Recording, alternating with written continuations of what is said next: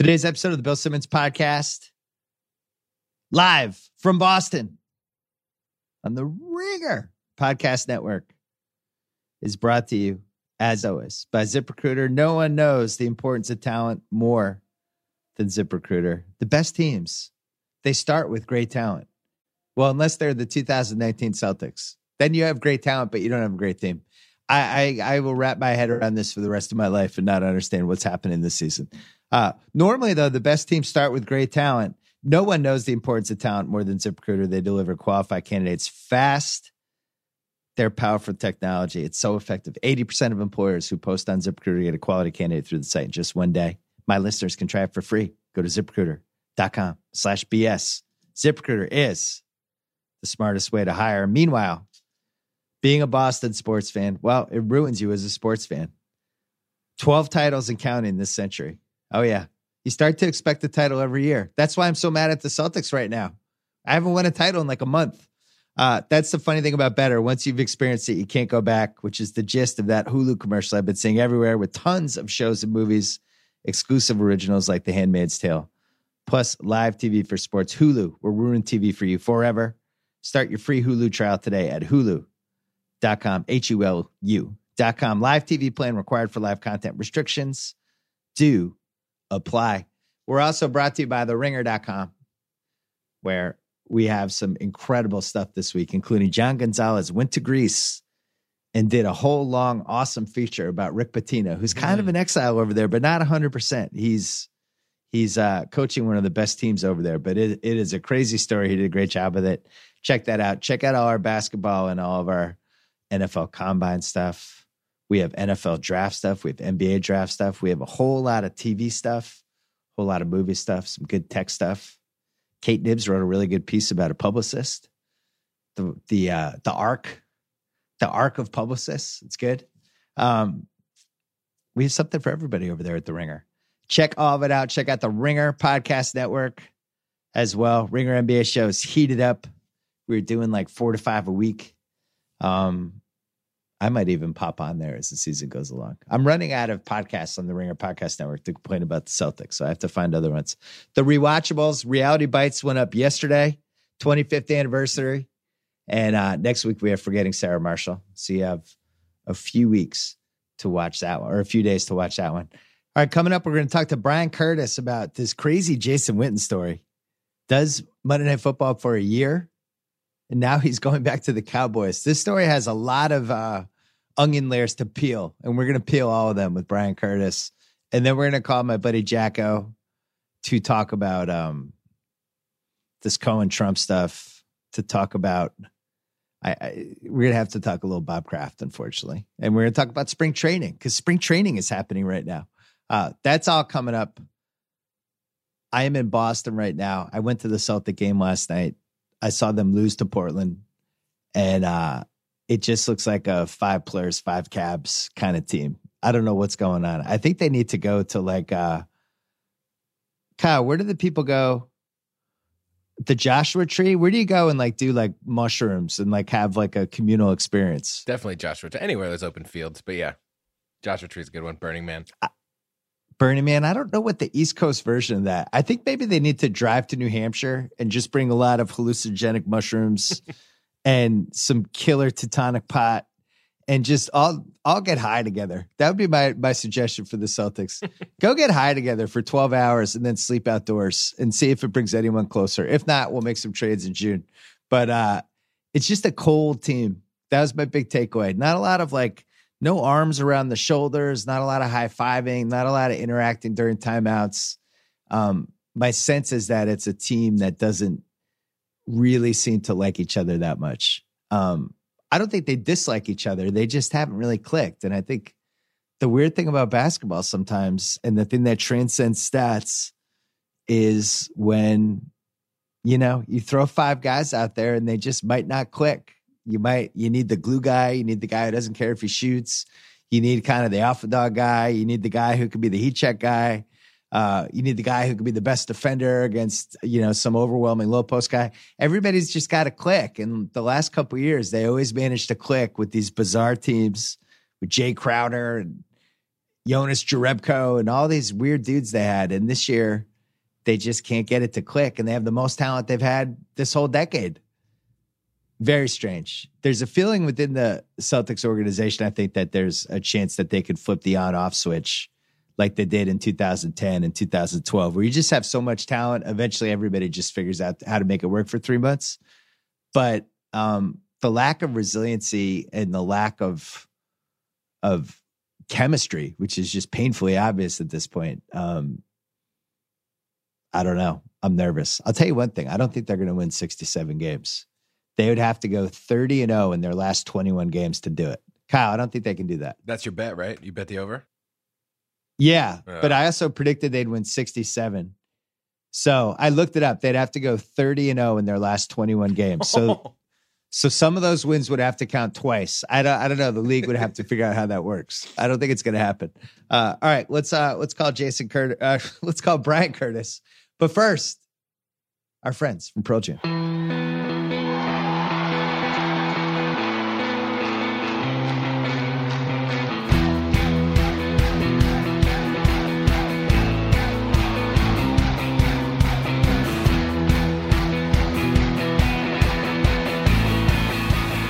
All right, on the line right now from the Ringer, the Michael Jordan of sports media writing.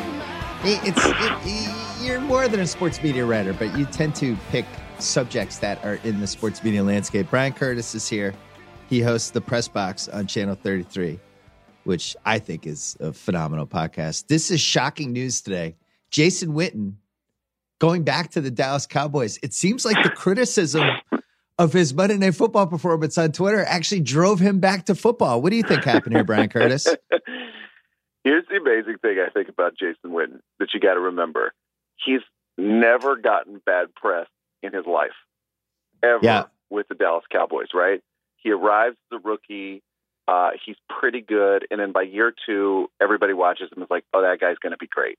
That guy could even be a Hall of Famer, right? Next great pantheon level Dallas Cowboy comes to Monday Night Football and he gets his ass kicked every week.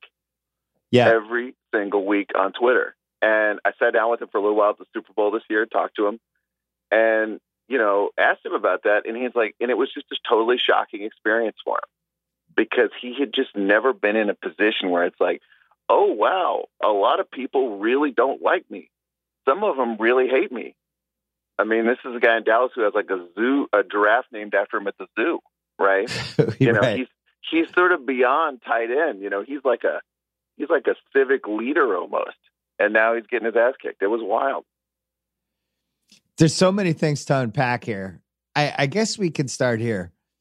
It didn't make sense to me that he just didn't get better as this went along. I the first couple weeks you could sign it up to nerves, unsure, tiptoeing, maybe not letting it net, letting it fly like he did in the auditions because by all accounts, all the ESPN people who were just convinced that he was going to be awesome said that, you know, oh, you should see him in these meetings. He's unbelievable. And then something was not clicking during the games. And instead of it getting better as it went along, I actually feel like he got worse. What did you think? Yeah. So, first, on the first thing about being impressed by him, I hadn't spent a ton of time with him before Atlanta. And he sits down. First of all, he's this huge dude. I mean, just enormous. Like the not only tall but broad shouldered. Um, you know, he's he's a handsome guy. He's wearing a half zip, and he sits down and talks to you, and all the words just tumble out of his mouth so naturally. And yeah. you're sort of like, I would I want to give this guy the Monday night job. I would consider this guy for like Secretary of Defense or whatever cabinet job Trump hasn't filled yet because he's yeah. just he is that impressive. It's incredible. And I kind of doubted when ESPN people told me that. And then when I saw it, I was like, oh, now I get it. Um, I actually did think he got better. I thought he was pretty, pretty good during the KC Rams game. He had one verbal miscue during that game, but I thought he was pretty good. And I also thought he was pretty good during their playoff game. So I think I think he probably got better over the course of the season. I think they thought he was getting better over the course of the season. I thought Are it was sure? a little weird they never gave him anything to do. You know, like like why didn't we have like a first quarter thing where it's like, hey, here's Jason Witten's segment, right? He's to do something. I don't care what it is. Is it a tight end play? Is it Jason Witten's tough guys? You know, like there wasn't like it didn't feel like there was like a vehicle for him. Like they were really selling him uh, you know, here's the guy who was their number one draft pick, right? They could have picked anybody for that job, and and it just didn't feel like they had something where they were really showing him off. I felt like he got worse for this reason. They were trying to double and triple down. You know, when something's not working, you double and triple down on things that you at least know that this person knows about. So as the season went on, it was just like a lot of talk about tight ends. You know, oh, watch what the and and him concentrating on things that really weren't the most important parts of the game. Like he, there was a big picture sense that he just didn't have. There was a sense of humor that he just was was just missing. I don't know if he has it in real life, but it definitely wasn't there in the broadcast. And then pretty generic, but then a lot of lot of screw ups, like a, a lot of yep kind of basic mixing up somebody's name with somebody's name, forgetting the situation, telling us that somebody was having a great game when they actually weren't. Like really basic things that were red flags. And in the Twitter era, you just you, you can't have that. It's impossible, I think. Yeah, I mean, and and also I would say Monday Night Booth was the only new thing this year, right? So everybody's attention. You know, Romo was at this point was a year old. Uh, yeah. we should talk about him in a second because his shadow hangs over this whole thing. Yes. Um, but you know, the Monday Night Booth was the only new thing, and yeah, you're right. And, and it's funny because when I was talking to him, that was the thing he was amazed at because he, you know, his Jason Witten's thing was, I know football. I can sit here and talk to you about this stuff, but somehow I haven't yet figured out when I'm sitting on TV how to get that Jason Witten out of me, right? Which is the whole key to broadcasting. You know, I mean, I think if we put Tony Romo's interviews after games as a Cowboy next to Jason Witten's, I don't know that either one would be that much more enlightening or funny or anything, right? But yeah, and I, certain guys just have the ability to pull it out of themselves. Yeah, and and it's not easy. It's there's some foreign aspects to doing television, and I've done just about every version of it at this point and you know the real the first time I had ever really talked with somebody's uh, voice in my ear, I think was when I did PTI for four days, and it's weird. It's a foreign experience. it's weird to be talking and making a point, and then somebody's in your ear going, "Brian, you got you got to wrap this up in ten seconds. We're going to a break." And you're just kind of navigating it, and it takes a while, and it takes a while to be completely comfortable and it's it's a little bit I would imagine like playing quarterback or playing point guard or something like that, where you're juggling these five different things and just trying to concentrate on your task, but you're also aware of the other things. And maybe that was uh, a big issue for him. But the the thing that I keep coming back to, I get it that he is this charming guy in person, and I'm sure I'm sure that led to uh, the mistake of putting him in this spot. But um, ultimately, he wasn't that great of an interview when he played. I don't remember. No. You know, like Romo, I would have bet my life was going to be good on TV. Charles Barkley, same thing. There's certain guys that you're just like, oh, that that guy's going to be good in TV. I don't ever remember even thinking that with Jason Witten. You're a huge Cowboys fan. Did you think that at any point during his career? No, I mean, and I, and I couldn't believe it when when they hired him. You know, I was just really really surprised because he just seemed to me like to be the ultimate. I don't want to say anything wrong guy as a player. You know, we had a great right. effort out there today. You know, never criticize his teammates. But yeah, I mean, I, you know, I think one one funny sort of aspect of that is I think sometimes these guys don't pop in that interview setting. But then, I mean, if I remember correctly, right, you were convinced Romo was going to be great when you were had like dinner or whatever it was with Romo, right? Yeah, you could sort of see him outside of oh, the reporters are going to jump on everything I say zone. And you know what's funny about Witten is Fox was really interested in Witten. I heard NBC was really interested in Witten. You know, it was, I mean, it's kind of like Greg Olsen is now, you know, who's getting attention from all these networks and they're trying to get him to sort of retire and come, come do something else. And by the way, he may be a guy who's in the mix for this Monday night job. Yeah. But, you know, Witten, Witten was, Witten was really wanted. This was not, this was not ESPN going out on a crazy limb. Um, you know, he was the guy that was wanted. So obviously a lot of those people thought he was going to be great right away. I think the biggest problem with all, and we'll talk about Romo's shadow in one second here. The problem is that every once in a while you have Romo and you have and you have Charles Barkley, and you have uh-huh. these guys that come in and they're just immediately good, and it makes it seem conceivable that this is something that should happen over and over again. And the reality is, you're you're you have a one in ten chance with this with these hirings. Just look at all the dudes that got hired for studio shows, that get hired for to be game analysts. Most of the time, they don't work out. All right, so why don't they work out? Because they get thrown into these high profile positions without getting any of the reps yet.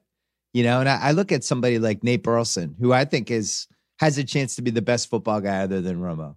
He's really good he's been getting reps for the last couple years on this NFL Network morning show that for the first year nobody was watching, and he's on TV for totally. three hours a day, just talking and and getting reps over and over and over again. And this is honestly a big thing that we try to do at the Ringer as we try to put people, you know, get them involved more and more in podcasts and things like that. We want them to get reps. We don't just hand somebody a podcast. Like we want them to get comfortable and make their mistakes and learn what they're doing. And the networks where they're paying the most money and they have the most at stake over and over again are throwing mm. these people into the fire with no reps. I don't understand it. Maybe the Witten thing will be when this finally changes. What do you think?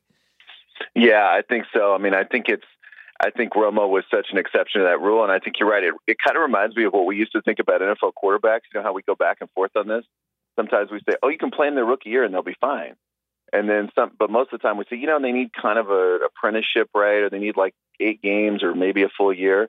Because you yeah. look at the other guys, you know, like Troy Aikman was doing the NFL Europe, and you know, and then kind of doing the number two team on Fox. And Chris Chris Collinsworth has been on network television since like 1990, literally right. since 1990. You know, and those dudes had long time to sort of figure out, figure themselves out. Again, nobody is nobody is focusing that much attention on the number two network game on Sunday, right? Nobody cares. Nobody, nobody, you know, no, no, no. Twitter is not lighting up your mistakes.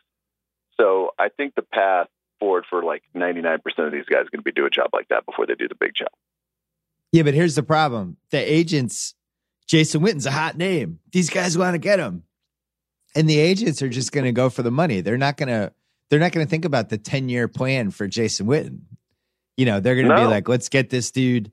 Yeah. Another really good example Shaq, when he retired, there was a bidding war between TNT and ESPN, and both of them offered him a ton of money to come in and do TV. And, and everyone was like, Shaq's going to be great at TV because Shaq actually was a good interview.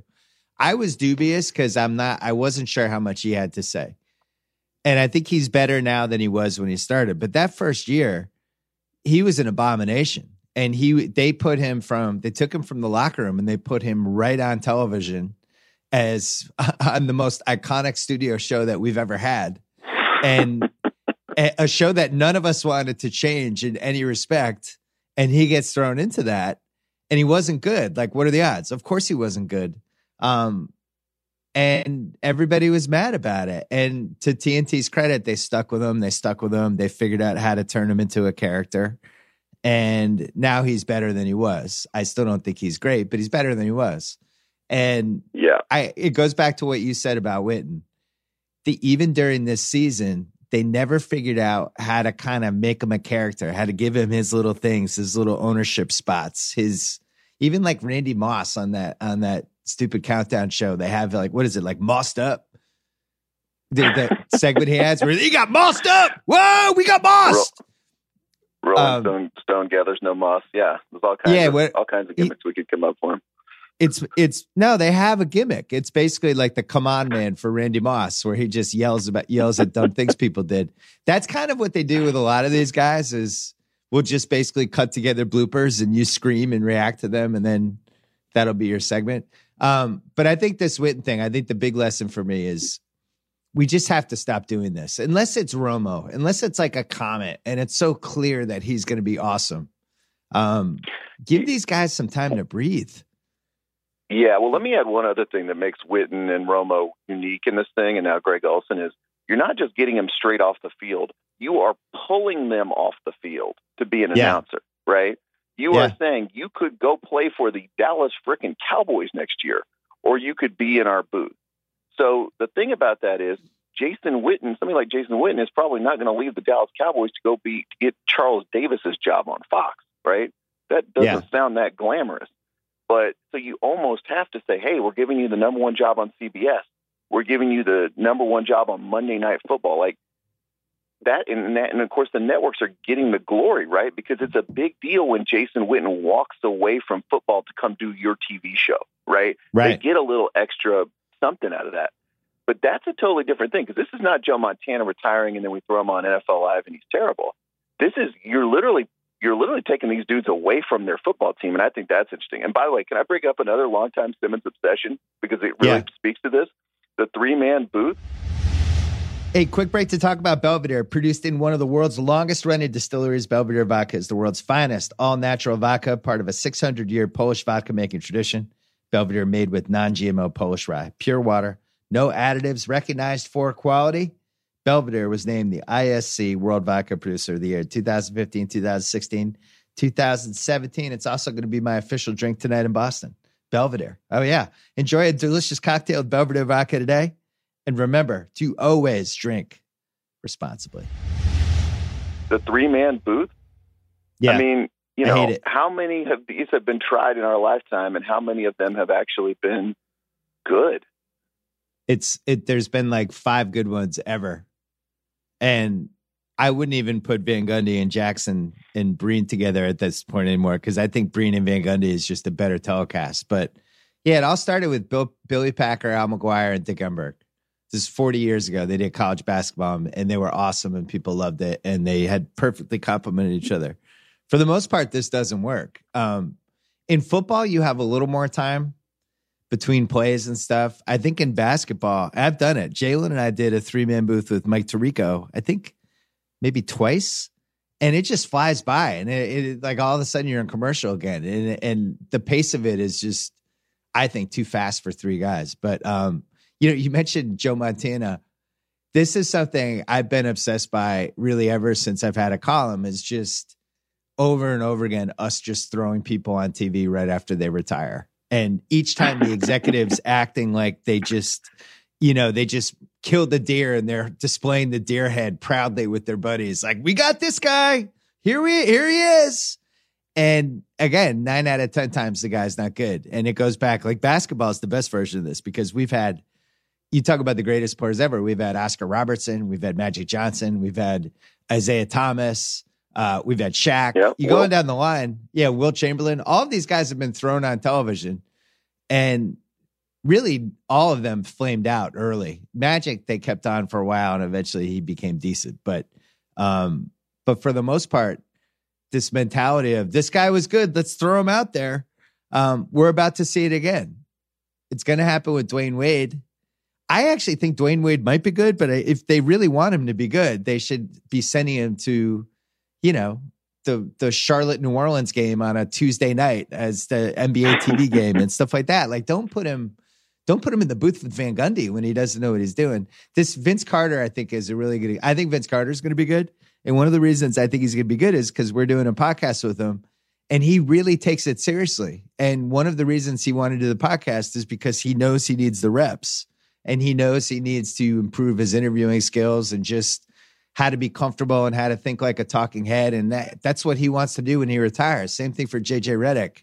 I, I feel like you almost have to start doing it when you're playing. And maybe this that's something that is going to evolve over these next 15 years because there's so many formats. Do am I crazy with that or could that actually happen? No, I think it's right, but I think it also I think that's right. You get you get now more reps just in social media and stuff like that, if that's the word for it. I Yeah. think it goes back to the hackiest thing of of, you know, sports media writing, which is the star player is often the worst announcer, right? And the guy who's the marginal player sees their chance, this is my chance to be a star, right? Yeah. I mean, there's a certain amount, you know, but it, that works against the way the networks hire, right? Because it, it looks a lot better in your trophy case to get Joe Montana and Dan Marino, even Right. if Chris Collinsworth turns out to be like the better announcer. And Or, you know, Na- or me, Nate like, Burleson right now. Right. And that's the Romo thing to me, right? Like, here's a guy who was never called the best quarterback in the NFL, or not for very long anyway, when he was playing. And now is his chance to be the best at something. Yeah. And, you know, that is that that has got to drive him in a way that it doesn't drive, you know, some of these guys you mentioned who come in with like a, having a great Hall of Fame career. Yeah, I mean, think about. I think Steve Kerr is the best color guy ever for basketball. I don't think he ever yeah, made an All Star team. Never made an All Star Yeah. team. I think Nate Burleson is the second best guy right now. I don't know if he ever made an All Pro team.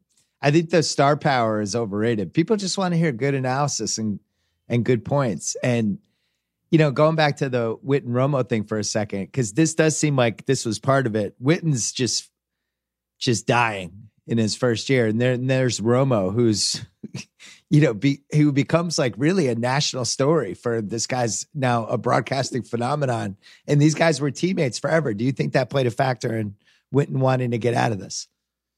Well, here's the ultimate irony, Bill, and I say this as the Dallas Cowboys guy, right? Tony Romo was the fatally flawed quarterback of the Dallas Cowboys, right? And Jason Witten was the perfect tight end. Then they go to television, and Jason Witten is the flawed Monday night announcer, and Tony Romo suddenly becomes Mr. Perfect, right? Right. They switch places. You know, Jason Witten, his whole career, watched Romo get killed by the press over and over again, sometimes unfairly. And now they switch, and he's watching Romo being called the next Madden all the time. I mean, first of all, the, just the, the psychology of that is fascinating to me.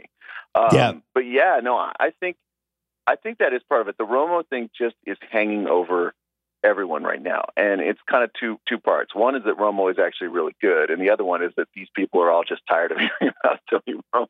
You know, Yeah. and they think, you know, I think a lot of them, and I've heard some of them complain. It's like, look, you know, everything he, he's just beyond criticism right now. So if he ever has a bad game or he screws something up, you never hear about it. But when we screw something up, you hear about it. Like he's just in the he's in the untouchable zone right now, and everybody else is touchable. You know, so yeah, you know, I I think with you know, in talking to Witten, there was a little bit he was we didn't get too deeply into that, but he was definitely aware of it. You know, and I think you know, there's a lot of things like, well, maybe I could predict plays. You know, but if I do that, then am I copying his shtick? Right? Am I ripping him off?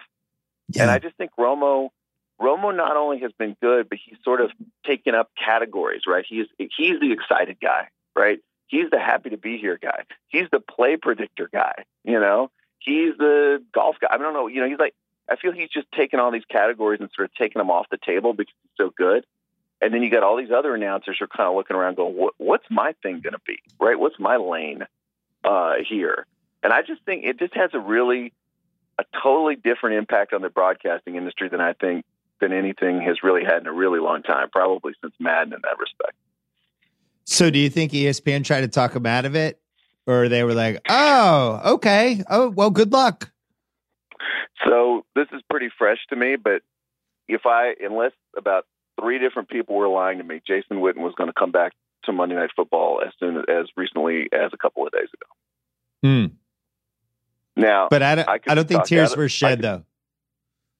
I, yeah, I mean, you know, and look, if it could be one of those things where he says, guys, you know, I got to go play for the Dallas Cowboys, and everybody kind of looks at each other and says, look, we were gonna, we were gonna, we wanted to, to do this, and we we were committed to doing this in year two, but okay, right? And now here's our chance to hit the reset button, and everybody's happy, right?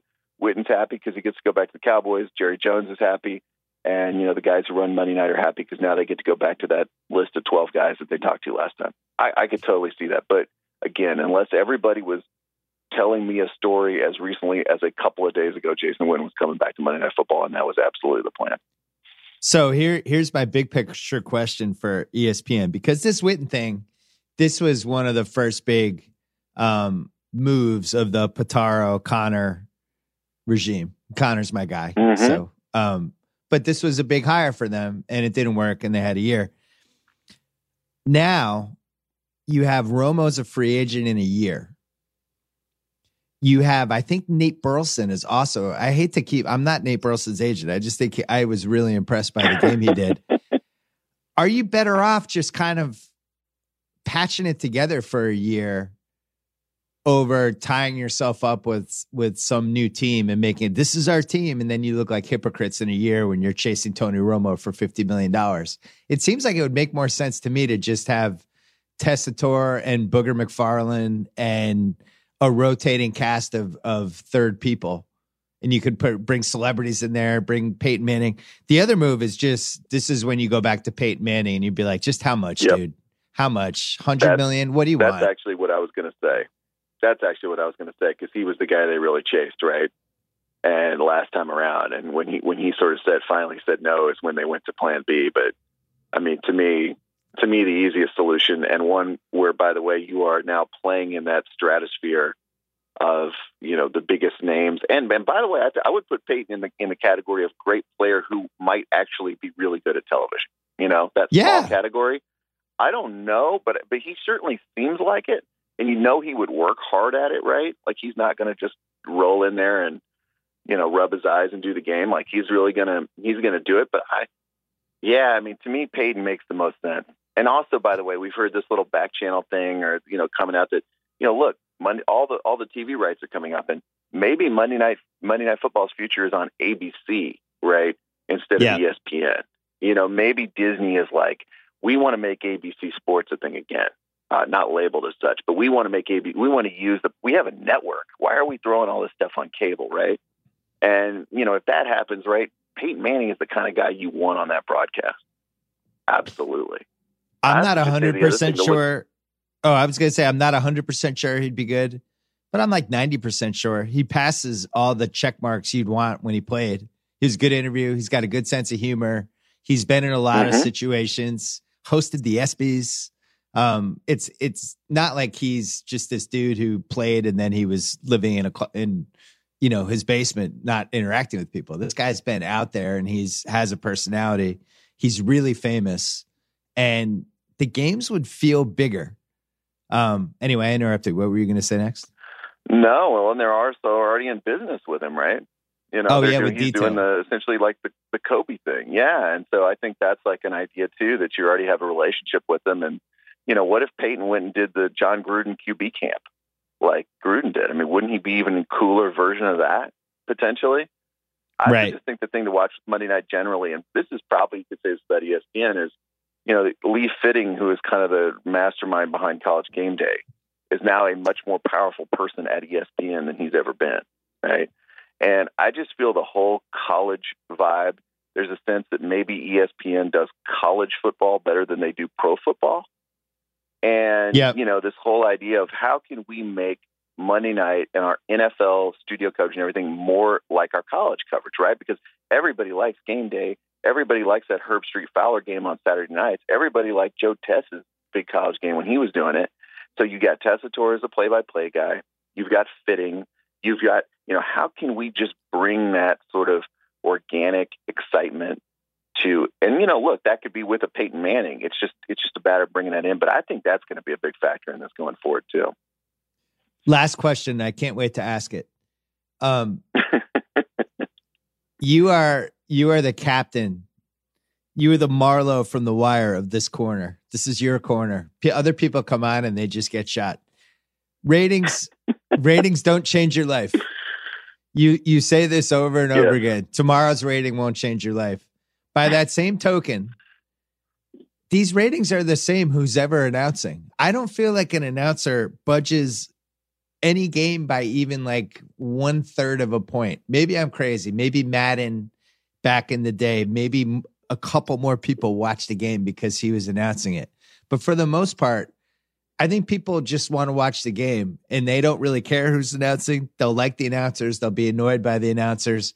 My case for this is the players only broadcast, which I just think is is just a flat out abomination. I hate it. I, I really genuinely hate it. I know I'm not alone. I did a Twitter poll one day, and, and it was 80% of the people on Twitter uh, just didn't like players only. Um, I just like having a play by play guy. I don't think this is rocket science. Give me a play by play guy who can make the game more exciting, tell me what's going on, and give it a certain flow. And if you want to do players only, great. Just do it on a different channel. Don't do it on the only choice I have to watch a basketball game. Um, but guess what? People still watch the games. So you, you let's say Twitter was a little off. Maybe 60% of the people don't like only or 70%, whatever. Um, they're still going to watch. The ratings aren't like cratering for those Tuesday night games. So my point is maybe we spend too much time talking about announcers. I don't know. I still have a good time doing it, but ultimately I'm going to watch Wait. whoever the announcer is. I still watch Jason Witten and Booger McFarland. I knew they weren't good. I still watch the games. What I thought you were going to say we spent too much time talking about ratings. You you you you, came to my corner and murdered me. You say we spent too much time talking about announcers. No, I'm no, I'm lying there bleeding out on the corner. Guy who talks no, too much about announcers. I Oh love talking God, about no. announcers. I'm just saying, I'm saying ultimately they could have you and me as the announcers next year, and I'm not sure the rating is changing. it's going to be the right, same here's- rating for the same games, no matter who is in that booth. I really believe that. I agree. I agree with just about everything you said. Here's here's the, here's the like the tweak, right? The biggest thing for Monday night is the schedule, right? It's not rating, it's not announcers, it's not all that shit. It's the schedule, right? That's it. and they had to they had to they had to schmooze with the NFL, which they did this year, and they got a better schedule. I, I don't think anybody inside ESPN thinks that they had a great schedule this year. They got a lot of luck, if you remember. Like Yeah. they got like the last drop of Fitz Magic in week four or five, right before he fell off the you know the de- into the deep end of uh, of uh, football against the Steelers. They got they got obviously incredibly fortunate to have that Rams KC game. And you know, it's funny because I actually talked to Witten about that, and it's like the biggest thing we can do next year is go to the NFL and work the NFL and get this schedule better, right? Yeah. Because Monday night always felt like not only do we not have the big teams and big games, we often have a random game like, and I'm I can't remember, so I'm working from memory, like Jacksonville, Atlanta. Like, what is the storyline of that game, right? These teams have nothing in common. They're not rivals at all. Like, there's just not, there's no way to hype this game outside of like a couple of players. And so I think their strategy is always, how do we figure out how to continue to improve that schedule? And that is the thing that will make the ratings better, right? Not, Yeah. not necessarily the announcers, but if you have good games, more people will watch them. And I think it's the optics too. I, I you just want everything going smoothly. You don't want people writing every week about your broadcast team because then you're having meetings about it. Your boss is asking you about it. What's going on with that Monday Night Football Totally. team? What are we going to do?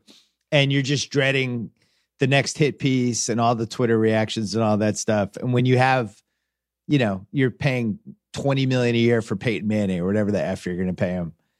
Now, now, now that's off your plate.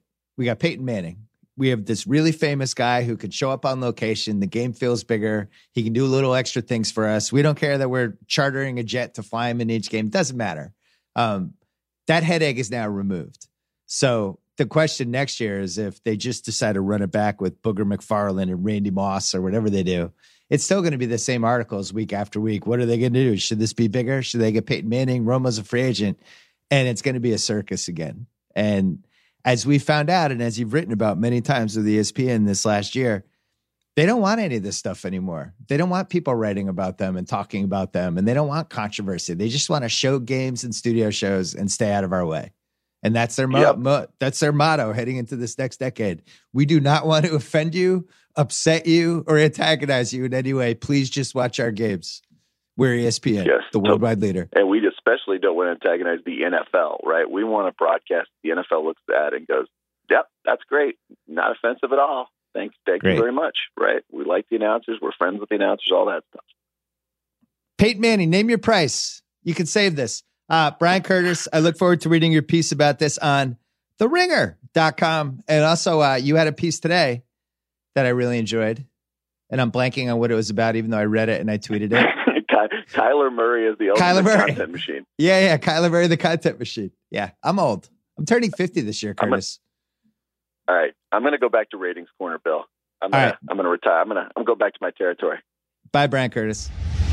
Let's take a break and talk about Squarespace. Turn your dream into a reality with Squarespace to make it easier than ever to launch your passion project, whether you're looking to start a new business, showcase your work, publish content, sell products, or whatever you want.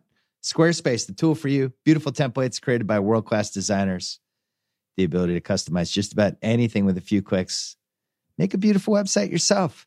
Their powerful e commerce functionality lets you sell anything online, and analytics help you grow your site in real time. Everything is optimized for mobile right out of the box. Nothing to patch or upgrade ever. Buying domains, it's simple, but you'll get the help you need with Squarespace's 24 7 award winning customer support. They empower millions of people from designers to lawyers, artists to gamers, restaurants, gyms. They turn great ideas into something real. Go to squarespace.com slash BS for a free trial. When you're ready to launch, use the offer code BS to save 10% off your first purchase of a website or domain. Also helps the Ringer Podcast Network. Go to squarespace.com slash BS offer code BS. All right, on the line right now, it is spring training. Crazy political stuff is happening. A, a Boston owner uh, did something crazy. It's all stuff that is in JackO's wheelhouse. We might as well start here with uh, with Bryce Harper. Thirteen years, three hundred and thirty million to the Is that Philadelphia is? Phillies. Yeah, 13 years? Yeah. Thirteen years. good lord. His contract can go through puberty. That's how long it is. Thirteen years. Wow. So he's a Philly for the rest of his career. I'm surprised. A- a- 13 until years. they- that's crazy. So here's my first reaction. Oh my God, this is going to be an absolute catastrophe for the Mookie Betts negotiations. I just, Sure. I, I'm selfish. I'm an only child. That my first reaction was, oh no, this is terrible for Mookie Betts. Um, this was way more money than I'm. First of all, who were they bidding against? Like the Yankees weren't. We don't think they were in this, right? Were the Yankees in this? No, God, no. I, I, I it looks like the giant. I thought that he was going to be a giant because the, the news of the past two days were that the Giants were making a push for him, and he was, you know, meeting with their ownership and their brass, and they had really given him a sales pitch. You know, nobody knows what numbers were offered, but maybe the Phillies. I, I mean, everybody assumed that both the, both he and Machado were going to get ten year contracts. So maybe the Phillies felt the need that the Giants were threatening, and they had to add three more years. But Hmm. 13 years, that's a commitment. Seems like a Man, oh, lot. Man. What happens when know, I've- Trout's a free agent? Like, what's what happens when Trout is eligible for free agency? Does does, does Artie Moreno just say, "Here, you want half the franchise"? Like you you are now 50, 50 50 owner of the Angels. Like, what does he, what does Trout get if he gets there? If Harper gets 13 thir- 330? Well, I have something even crazier to tell you. Bryce Harper's deal has a no trade clause. Really? Ooh, Oh my God. He really wanted to be a Philly. He my wanted God. to stay for Oof. 13 years. That is nuts. 13 year contract. What world are we living in? I thought That's baseball was getting less. I thought baseball was getting more responsible. I, I know uh, the whole talk of the off season was we're going to have a strike because these owners aren't going to go for long term contracts and not big money. And then Bryce Harper signs a 13 year contract. Is that that's got to be the the longest? Is there been a longer contract in any any sport? I think hockey does some like Yeah, 26 there's like a year lifetime contracts. contract for Yeah, Garth Snow or something, wasn't there? hockey hockey just has no rules with really anything. Um, if the Yankees had signed Bryce Harper for 13 years, 330 million, would you have been happy, sad, or or distraught? Mortified. No, I, I I don't like to make a 13 year commitment on anything. Except my marriage, honey, if you're listening, absolutely, and, and then some. But for for baseball players, my God, no, 13 years. Good lord, that's insanity. My uh, That's like the As you Bobby know- Bonilla thing, where the Mets are paying him for the rest of his life. You know, they they couldn't wait to get out from underneath that contract, and they still pay him every year on July 1st or whatever. But 13 years, good night. I uh, I'm relieved that the Yankees didn't sign him. Is my other thing because I actually would have been scared of him in that it just felt like him in the pinstripes, the lefty that you needed, um, with the with the shorter porch. Just all of it frightened me. Even though on the other side we have Joe House, our buddy, Washington Nationals fan, Right. has been there for every step of Bryce Harper's career. And didn't care that he left, which I thought was a terrible sign considering the guy's 26 and was the face of the franchise. And just felt like maybe it was time for him to go. I don't think that's a good sign, Johnny. Not at all. And you know what the other thing is? Like I, I was, I wanted him to be a Yankee, and you know his father's a big Mickey Mantle fan, and there was Instagram pictures of him, you know, salivating at Mickey Mantle's retired number and all that. And you think about him with the short porch and being left-handed, and he could put up massive numbers. But then I was listening to the Mad Dog show a week or two ago, and somebody called in and said, you know, if you look at his like with Mad Dog terms, Hall of Fame years, if you look at the years, you know, if you look at his career, the numbers are not really phenomenal. He's had basically Yeah. like one huge year. And it, and Right. he's been, you know, he was in Sports Illustrated when he was 16, and he's been hyped up, and I think it's a lot of hype. But if you look at his numbers, they're not stupendous. Like when A Rod signed his contract for with Texas, and that which was the record at the time, and you looked at his numbers, and I know it was not borne out, and obviously everything else that goes with A Rod, but it was justified by the numbers 50 home runs and, and his average and RBIs and playing shortstop. You look at Bryce Harper's numbers, not not phenomenal. Not really like doesn't blow you out of the water. So Am apparently, I wrong on that? No, I'm with you. And I guess the 330 is is causing me to pause, but I guess with inflation, you could argue what did A Rod sign that deal in like 2000 or 2001?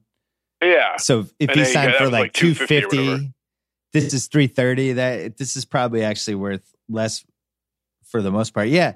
Harper. And Yankee, you know, Yankees Twitter this offseason has been all aflame and correctly about the Yankees payroll. And if you look at what their payroll is as a percentage of revenue, and you look at where revenue is in baseball, you know, when A Rod's, you know, baseball, I, I'm, I don't remember the numbers off the top of my head, so I'm picking them out of thin air. But let's say baseball revenues were ten billion dollars or something when A Rod signed his 250, and now they're like 20 billion. So theoretically, the highest contract should be like double what A Rod's is. I'm not saying they doubled revenue, but whatever the numbers were, the highest contract should be exponentially higher than 330 million dollars if you if you're in, in line with the revenues of the sport. So 2015 MVP, he's 330, 460 on base, 42 homers. Um, awesome year, right? Then the next three Absolutely. years, if you add them up, um, 267 over a three year stretch, 16 to 18, um, 390 on base, 500 slugging, 87 homers, basically. Um, you're right. I mean, Not never hit world on 40 home runs except for that one year, right? Well, here's the one thing. I mean, he has been awesome in the postseason. Four years, uh, he's hitting 211, 315 on base, 487 slugging, five homers, and uh, played 19 games and has lost every series he's been or his team has lost. So I think that's why House is ready to drive into the airport. Well, you know that's that's what they said about. If you look at Machado's numbers too, and I mean he's doing it from shortstop. He's a phenomenal defensive player. You know, they're both of them are only 26, so I suppose there's room for growth. But like, I don't think Machado has ever hit 40 home runs. Right. I'm not sure he's ever hit 300, and he's I getting want- 300 million dollars. So Yeah, I want to talk about Machado in a second. I All right. all right. So I've I've had time to flesh this out off the top of my head, and uh, I still have a big grudge against the Philly fans because uh, I didn't really like their Tom Brady jokes that much after the Eagles Patriots Super Bowl. I didn't like some of their behavior, so I hope this contract goes down in flames for them. I hope I really And hope that uh, will. they're booing him.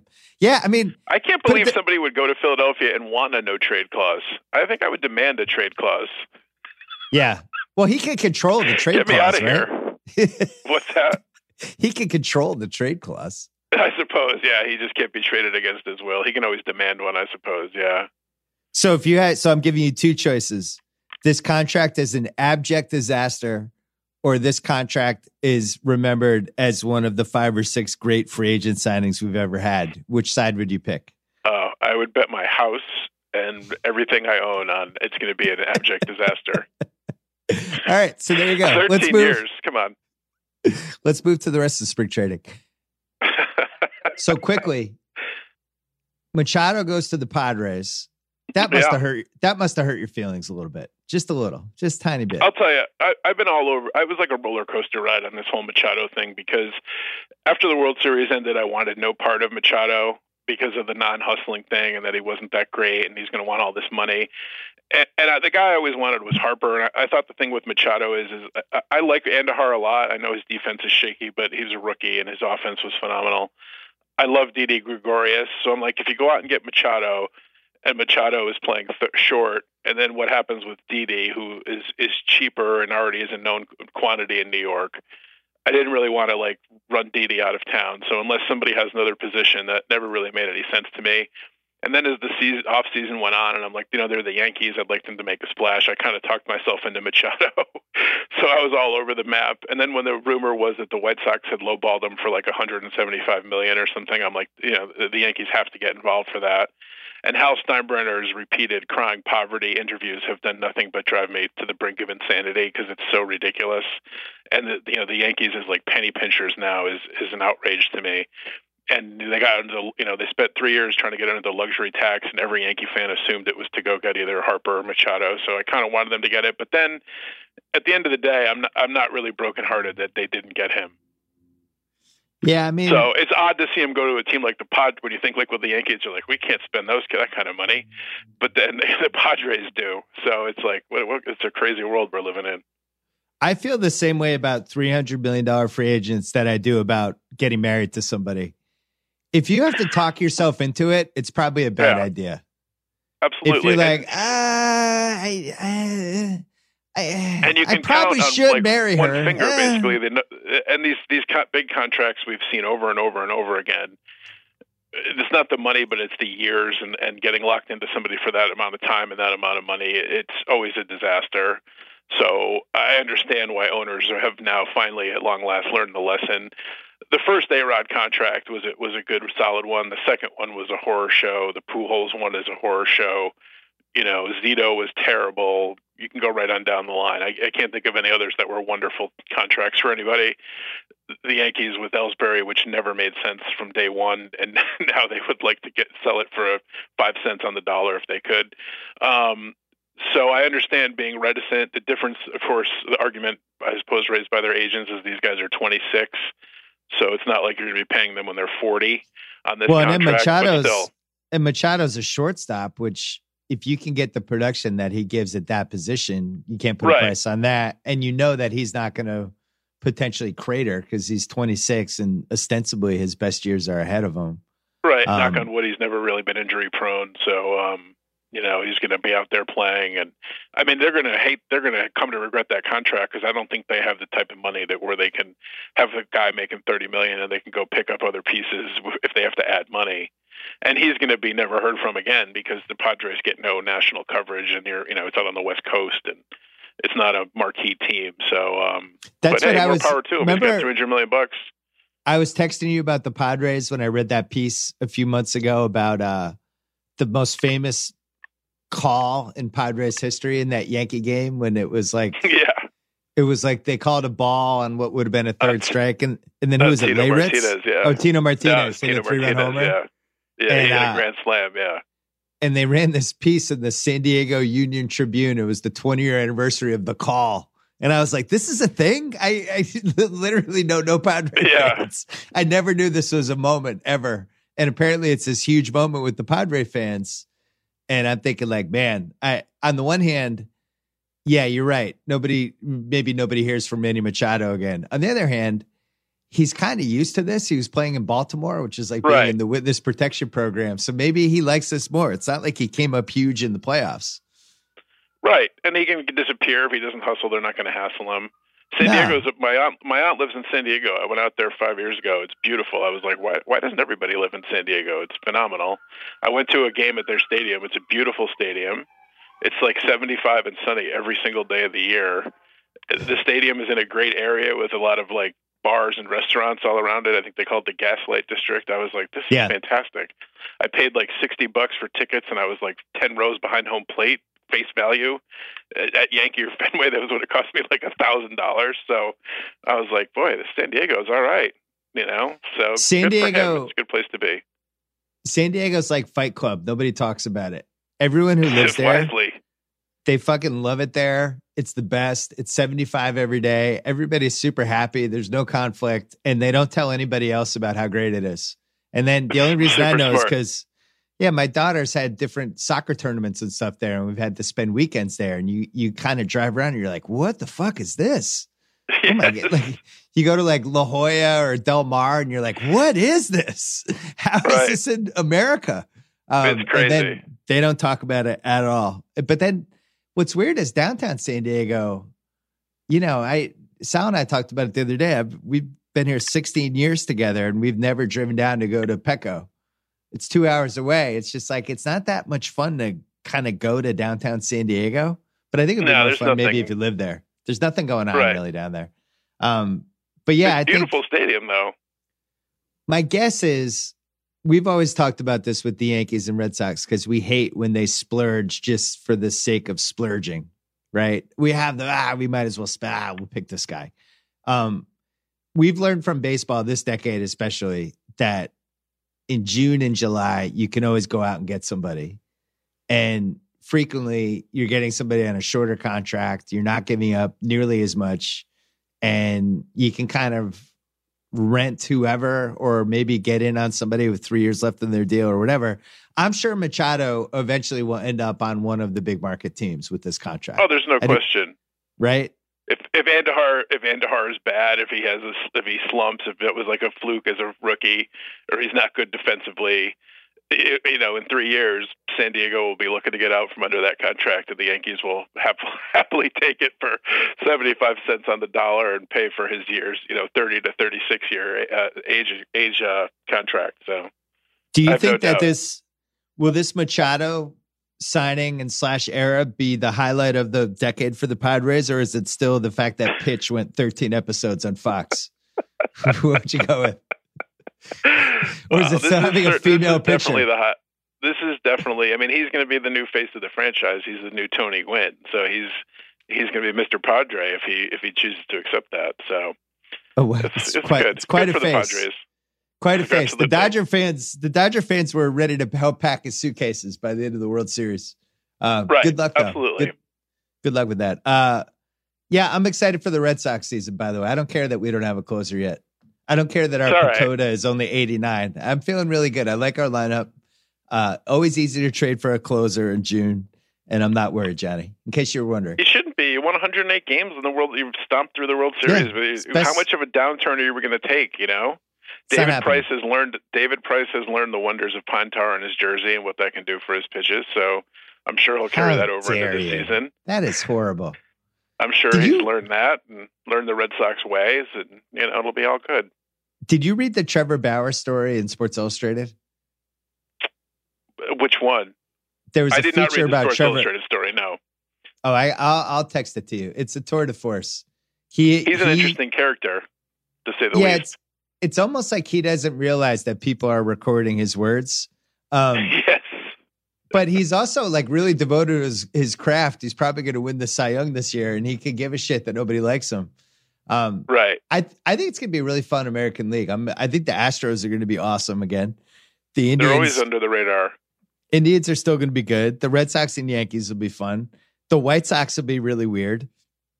It, it's it has all the makings of a fun season. That's my Um, favorite part. They- They went out and hired like Manny Machado's third cousin and like his right. his nephew's nephew's butcher is like the guy hired him on with the White Sox to try to lure him there, and then Manny was like, "Hey, good luck. I'm going to San Diego." And now they're stuck with like the rest of his friends and family. He spent the he spent the free agent time trying to get his friends jobs. Like, "Hey, yeah, I might go good. there. You should hire my guy. And then I was kicking with the dude. myself because I'm like, I'm like, shit. Like Simmons was a free agent a couple years ago. I should have a show on Showtime or something now. Like I should have, they should have hired me to try to lure you. I was like, frickin' Simmons, man. He didn't do anything for me. Like, You I should have been on ESPN totally too. That's right. I should have a show on Fox News right now. It's the JackO Hour or something, the JackO Report, and I didn't get that because I just didn't play it. We didn't play our cards right. So Well, to be fair, I've been trying to get trying to get you to do a political podcast for like two years. If you want JackO to have a political podcast, America, to go tweet at his replies. I think you're ready for it. I think America needs a sane voice. all right. They, they All need right, a sane well, we'll Republican. brainstorm that. All right. Sounds good. you could you could do it. Kids, people will yell at you at your daughter's uh, soccer or basketball games because they disagreed with you. It'd be great. You could go right into the firestorm. Uh, well, actually, let's uh let's talk about Yahoo really fast. All right, spring training is here. Michael Chavis, Jesus, hit bombs. Embarrassment of riches, this Red Sox offense. I'm ready to move to baseball. The Yahoo Fantasy app, the number one mobile app in fantasy baseball, the official fantasy game of the MLB. Check out the Yahoo Pro Leagues, public leagues, where you play for cash. The best part Yahoo handles all the money for you, no commissioner. Buy in for as little as $20 or as much as a 1000 Build your Yahoo team around these Pantheon level superstars or stash prospects for the next 10 seasons. You know you want to. The major leagues are blown up this year. The stars are bigger, smarter, and stronger, which means the records will fall even faster. Download the Yahoo Fantasy app or sign up right now at yahoo.com slash fantasy baseball. Since we're here, I want to talk about two basketball podcasts. We have the JJ Redick podcast, um, a staple on the Ringer Podcast Network. If you love basketball conversations with uh, a guy in one of the best basketball teams in the NBA, who's having one of his best seasons, actually, uh, check that out and check out Winging It, Vince Carter, Kent Bazemore, Annie Finberg. They've had some awesome guests. Uh, they're cranking them out on an Atlanta Hawks team that's actually been pretty fun over these last few weeks. So those are our two NBA player podcasts. I think they're the two best ones on the uh, on the podcast sphere. Check them out, please. Subscribe, send us feedback. They're both on the Ringer Podcast Network. All right, it is almost the end of February. All hell is breaking loose politically. There's a Boston sports team that's falling apart. and uh, and an owner of another Boston sports team was in a massage parlor scandal. It's your Mount Rushmore of stories you're interested in. Absolutely. uh, first of all, are you sad for the Boston fans that uh, we're finally experiencing so much heartbreak after? Yeah, it's been almost four weeks since we've won a title. I know It's been tough. It's, it's it's tough to see you guys not be able to catch a break. The the part that really entertains me is really this is your favorite Boston sports team. I mean, you love all Boston sports teams, but really the Celtics are your lifeblood. I mean, that's really like where your heart and soul is. So I, I know this is causing you extra amounts of pain. I don't think that's true. I, I it's that's like saying I have a favorite kid. I love all my kids. I'm sure you do, but in this case, you have a kid that is your favorite, and it's the Boston Celtics. There's no two ways about it. that's not true. That's not true. You've been going I to love the games since you were like three years old or something. So come on. well, they, I do have a little more of a connection from all the games I've been to, but I love all my teams. I I don't mean, like if the Bruins, if the Bruins were suffering this meltdown, you wouldn't really be as hurt as you are about the Celtics. well, that- you and your is- father are season tickets. You've written books on basketball. You know, basketball is your thing. Th- this one hurts. You could try to be brave for the fans and shrug it off like you love all the teams, but this one hurts. the, it Brad, does hurt. the Brad the Brad Stevens for President 2020 uh, campaign has taken has hit hit the rocks here on the, on some uh, this past week. I think. Yeah, who has a better chance, him or Bernie Sanders? Probably Bernie Sanders. I think he's actually a declared candidate. So Why is eh, let's start with politics and then we can go to the right. other stuff later. Have you been following all of these uh, the Democratic candidates and all these people throwing their hat in the ring? And it's just this is the one time I think in the history of the party where they all really needed to band together and be like, "Look, we got to figure this one out." And instead, Right. it's it's all over the place, and it's going to be a complete shit show.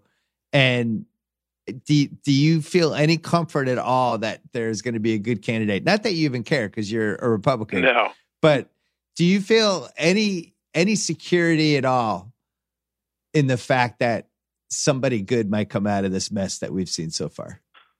Oh my God, no, no. There's no chance. It's going to be. I mean, it's going to be a bloodbath. I mean, in 2016, it, well, leading up to that, really starting in 2015 with all the Republican candidates, you just had way too many candidates to the point of where CNN would have like a debate at five o'clock and then like the prime time one at seven o'clock Yeah, based on your poll numbers. So it was just a ridiculous amount of candidates, and you have too many candidates, and this is how we end up with Donald Trump as, as the nominee and ultimately the president. And the Democrats have decided to go even farther than that and say, like, we're going to up the game even more and have everybody on the planet run for president. I mean, it, you know, it's it's bound to shake itself out where after you know people have these committees and they're off and running now, but they're not going to be able to raise money and they're not going to have support and it's you know their poll numbers will be pathetic and they're going to drop out. But when you have too many candidates like this it just you know they end up tearing each other apart. It's a bloodbath and and you end up with some wild card candidate. I mean it you know it used to be in the old days that they had the smoke filled rooms where, where political leaders got in the back room and, and hashed out who was the most electable candidate and the best candidate and they were like this person's the guy you know it's the guy because it was all guys this is the guy. And then in the early 70s, in the primary system, it was theoretically to make it more democratic and open it up to the people. And you open it up to the people, and then you get Donald Trump. So I've always been much more in favor of the wise guys getting in the back room and, and, and smoking cigars and figuring out, you know, logically who's the best candidate. The uh, the Republicans. Do you see Yeah. anybody potentially uh, taking a run at Mr. Trump here? No, my God, no. God, it's no, it's his party now. He's he's taken it over and hollowed it out, and it's it's a Trump cult now. I mean, if you believe the polls, he's got like a you know ninety three percent approval rating in in the Republican Party. I mean, Ronald Reagan didn't have a ninety three percent approval rating in the Republican Party. So the extent to which the Republican Party is, you know, lockstep with Trump and a, just a Trump cult is just it's uh, it's incredulous, but that's what it is. So that you'd be it'd be suicidal to run against him, maybe almost literally. But you certainly Why, uh, wouldn't. It would be it would be career suicide anyway. How did we get here? How did how does he have such a hold over? You're a lifelong Republican, Uh, and I, I I would argue that the two plus years have not gone that well. Just my ex my uh, non expert opinion. How Right. has he gained this kind of stronghold over this party when it has not gone well? Well, I think that the the blame or the credit, I guess, depending on your viewpoint, can be laid squarely at the feet of Fox News. That Fox News, when it arose 20 plus years ago, was an alternative to the you know liberal media, which even media members will admit it has, the media has a tendency to have a left wing bias, shall we say? And I know we're I'm going to get tweets about well, it's not fully left wing, it's corporate, blah, blah, blah, but they tend to favor Democrat candidates. They tend to favor big government in terms of like guns and abortion. They all have a viewpoint. All the major news, all the major news organizations that that can't be denied. So when Fox News arose as an alter, alternative to that and was a voice on the right, unquestionably, they had a, a, a, an amazing amount of influence on Republican-leaning voters that would watch Fox News because they didn't want to, you know, watch the Clinton News Network, as it was affectionately known in my house of CNN. So Yeah, um, Fox News, I think, and for whatever reason, I don't know if it's because it's in New York or it's because of like the sort of the talk radio audience they speak to, but Trump had some appeal to be it Roger Ailes or Rupert Murdoch or whoever was making the editorial decisions at Fox News, and, and they just you know have beaten the drum for him, and now it's uh, you know outright state media. I, I don't even I haven't watched it in years, but because they came just became too Trump, and I couldn't watch it anymore. But too pro Trump, I couldn't watch it anymore. But um, as long as they remain in his corner and bang the drum for him, and the and the minions that watch, they're they're gonna they're in the tank for him, and they just love him. I mean, it's so dispiriting to me. I can't even put into words to you know, basically have served in the toiled in the Republican vineyards on a local level all of my life to see the end result be that this is a party that is in love with uh, Donald Trump to like I mean, you know, they had this this Cohen hearing yesterday and I kept thinking to myself, what could he possibly say or do that would make like Republicans abandon him. And I literally, you know, it used to be the his thing about like I could shoot somebody on Fifth Avenue and they wouldn't leave me. I honest to God don't know what he could do. I mean, if he came out for full socialism tomorrow, he they the ninety five percent of Republicans would be like, yes, socialism, absolutely, comrade. Where do I get my Chairman Mao suit? Like it's not even a question anymore. It's it's really dispiriting to say like the end result of of you know the conservative movement was to end up with Donald J. Trump as like our standard bearer. It's just it's it's depressing beyond all belief. So Cohen could have held up his iPad yesterday and shown a video of of Trump walking down Fifth Avenue and turning him to say, "Watch this! I'm going to murder a homeless guy," and then just the video of the murder, and he could have gotten away with that. It feels like at this point. Yeah, I, I mean, I, I just can't wrap my head around what would make people like turn from him. I mean, if he, I think if he, he could set fire to an American flag and, while Kim Jong Un laughed and like held his coat, and I don't think people, they would turn. I don't think they would turn away from him. They'd be like, "Well, he must have a good reason. That's that's our president. He's wonderful." Mm. So Wow. it's, it's really, you know, the Republican Party for since the end of World War II, anyway, certainly, and before that, has been an anti-communist party. And now, I, his cheerleaders are like, "Oh, it's so wonderful of him to sit down with this brutal dictator in North Korea and like, you know, shuck and jive with him like they're old pals." We- it's just it's unbelievable. Anything he does, I just I do not understand it. I have, I, as I've said, you know, infinite numbers of times on this podcast, I I've never understood his appeal. I never understood his appeal 30 years ago when he was doing board games and you know fake writing books and and doing the apprentice and all that I, I have never understood his appeal in any regard. So now to have his appeal as a politician is completely lost on me. Yeah. So so you know the so I- whoever the democrats nominate who you know the party is moving further and further to the left and you know, Alexandria Ocasio Cortez is, is this, you know, great new wave of the future, full on socialism. And the, the candidates say that, you know, she's the flavor of the month anyway, and they seem to be moving in her direction. So you're going to have a choice between Trump and, you know, an out and out socialist cheerleader. It's, it's not a great choice for me. What do you think, JFK? If you just put him in a time machine and put him into 2019, uh, I wonder, I wonder what he would stand for, and I also wonder um, how many weeks it would have taken before TMZ would have been on the case with him.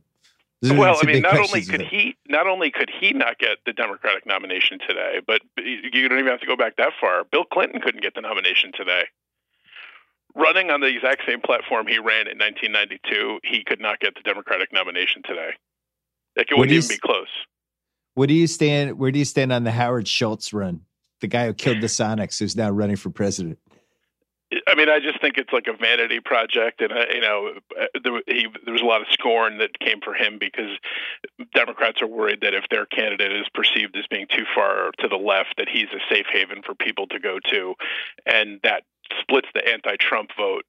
Um, I just don't see how he has a path to how he can look at the map and where he gets 270 electoral votes.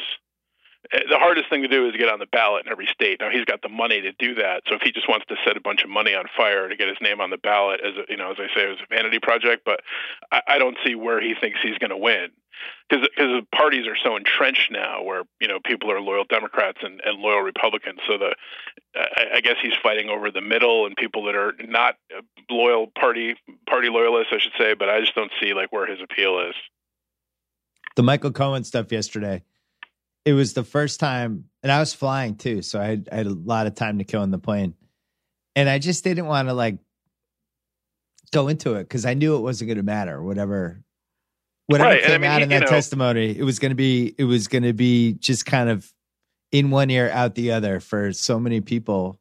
So why even get agitated about it? It's like Right, and he's a where- scumbag. Where's this go? You know, he's a Yeah. scumbag, and and so everybody knows. Everybody on both sides thinks he's a scumbag. So Republicans are like, "You're like a lying scumbag." Yeah, but he's a lying scumbag who the president that you love has had as his right hand man for 30 years.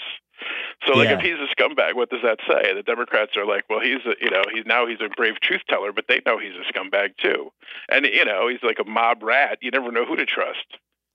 Well, it's like So, and you know, whatever he said, I'm sure it's interesting. I'm sure most of it is probably true. Like I said on Twitter, I'm like, oh my God, I can't believe somebody's going to go and testify that Donald Trump is a scumbag. Like, I, I can't believe it. Like, of course he is. Everyone he associates with is. Like, everybody knows this. It doesn't make any damn difference.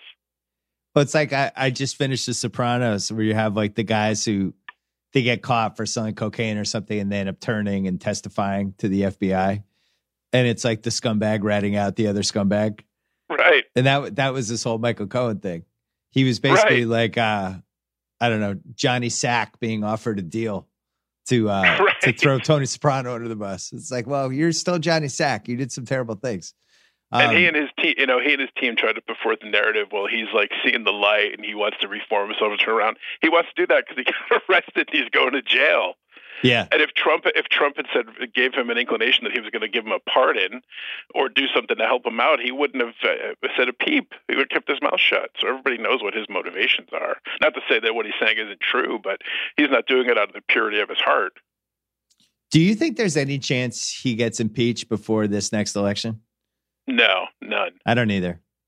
I mean, the House might try to do that, but I think Nancy Pelosi is swift enough to to say that there's no point in doing this futile gesture because it's just going to anger the voters. Because you can be impeached in the House, and which is like being indicted, but you have to be convicted in the Senate.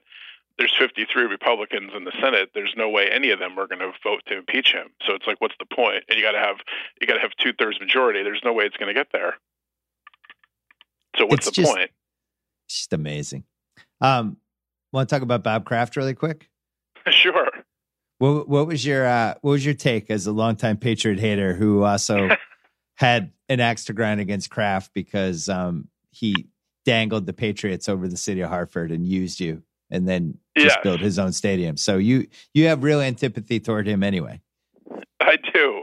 And you know, the initial headlines were that he, you know, it said like Bob Kraft tied to trafficking ring, and you're like, oh my god, this might finally really like bring him down, and those are serious charges. But it's like he he wasn't involved in trafficking, and as seedy and dirty and embarrassing as it is for him, it's it's certainly not like the crime of the century. So the overblown initial reports were were something else, and it was really just it's just surprising because you know, if you're Bob Kraft and you need an outlet, let's say, I would think I would think there's other avenues available to you. You know, than being dropped off at a limo at a at strip a strip mall, exactly. allegedly, and then allegedly like going using- back. I like it was the day of the AFC Championship game, though. I, I got to respect that because you know everybody gets tense before a big game. He's nervous. you know, good for good for him. He took the edge off. And then, Oh and then I was God. uh, the best has been driving home and listening to Mike Francesa's take on this over the past Oh, couple of days because apparently he was on vacation last week. Usually I listen to the Mad Dog on Sirius, and I was listening to Francesa. His take on it, people calling up and these, you know, these idiot callers calling up and them having a discussion about this was just priceless, priceless. I saw the one. There was the one clip of somebody called and was like, "Mike, have you ever been to a place like that?" And Mike said, "No." I, that is a te- that's terrible that it, that call even got through. But no, the answer is no. But they, you shouldn't have asked that. Well, it was it was from Francesa that I learned that the women that Kraft had uh, had engaged with, as it were, one was 58, I think, and the other one was 49. Hmm. Closer to the uh, closer to the age range. It does. Now, when there he's was a- 77, that's still robbing the cradle. But I mean, 58 and 49. I mean, The, that's what uh, I was expecting. there was a, a really good piece in Sports Illustrated yesterday about whether the people in Jupiter have completely blown some of this out of proportion and used, you know, some some attention grabbing headlines like the trafficking things like that, and there might not be a substance behind it. And it was one of those, you know, it's a really good example of when a story goes out that has attention grabbing whatever. And people run with that version of the story, but the actual version of the story, when we actually get the details and all this stuff, Right. might be a little bit different. So we'll see. Wait and see. Um, I kept waiting for the Adam Schefter other shoe to drop, where they said that Kraft wasn't the biggest name involved. And yeah, then you're trying never to dropped. speculate who's a bigger name, and that never dropped. So that was like uh, was, this whole thing turned out to be a big dud. It is embarrassing for him though. So and it Oh, led to a million jokes, and um, you know, I think it was like my most liked thing on Twitter ever because I said it said Bob Kraft linked a prostitution ring, and I said his seventh ring. Oh, that was really God. well liked. I didn't think it was all that funny, but you know, I got to give the public what they want, I guess. So Yeah, I mean, I think there's, I think there's a few of these places around the country, and um, I, I'm just really interested to see the actual facts that come out here because it did seem like Jupiter was really, really excited to make this a massive story, and you know they they put some of it out Friday, and then on Monday they had the next version right to start the five day news cycle, and I'll be interested to see what the actual story is when all the facts come out, but.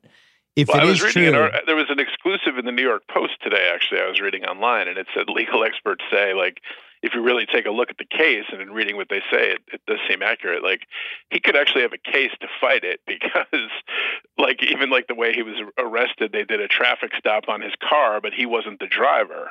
yeah, And the whole purpose of the traffic stop was to get him, and he was in the back seat. It's like you don't really have probable cause to arrest him under those circumstances without a warrant, et cetera. Right. So if he really wanted to, I mean, I think it's a nickel and dime fine. For him, it's literally a nickel and a dime fine.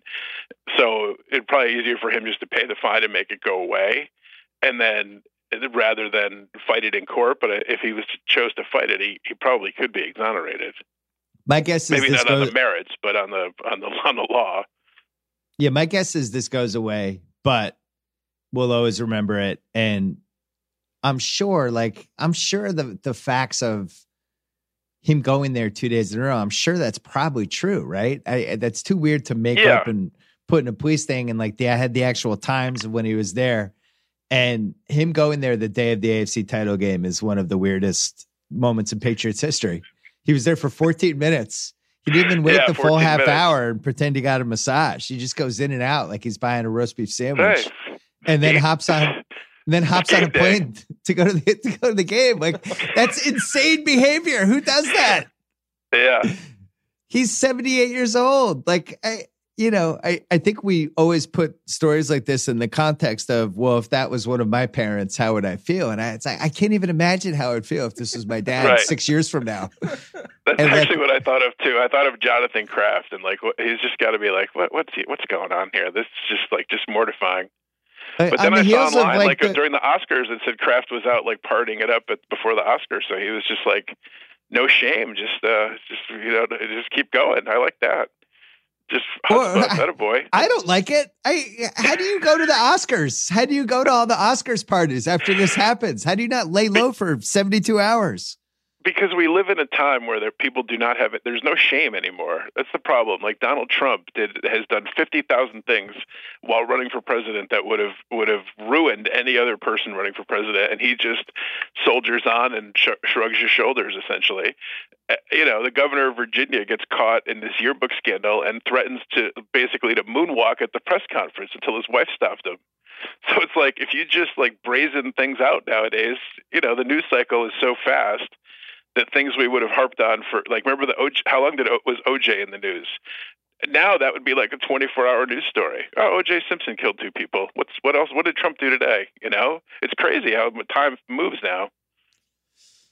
Uh, JackO, a pleasure as always. Um, Good times, my friend. I will talk to you soon. All right, take it easy. All right, thanks to Bryan Curtis. Thanks to JackO. Thanks to ZipRecruiter. Don't forget to go to ziprecruiter.com slash BS. Tomorrow, I'm at the Sloan Conference interviewing the NBA Commissioner, Adam Silver. I don't think we're running that as a podcast, though. It seems like it's going to be a little uh, off the record conversation. But if there are any highlights, I'll talk about them on the podcast next week. Um, if we start screaming at each other, if there's fisticuffs, I don't think there will be. But uh, looking forward to that. Always great to be back in Boston. I wish the Celtics were playing better. And uh, enjoy the weekend. We will return, I guess, either Sunday night or Monday morning on the uh, on the BS podcast. Until then.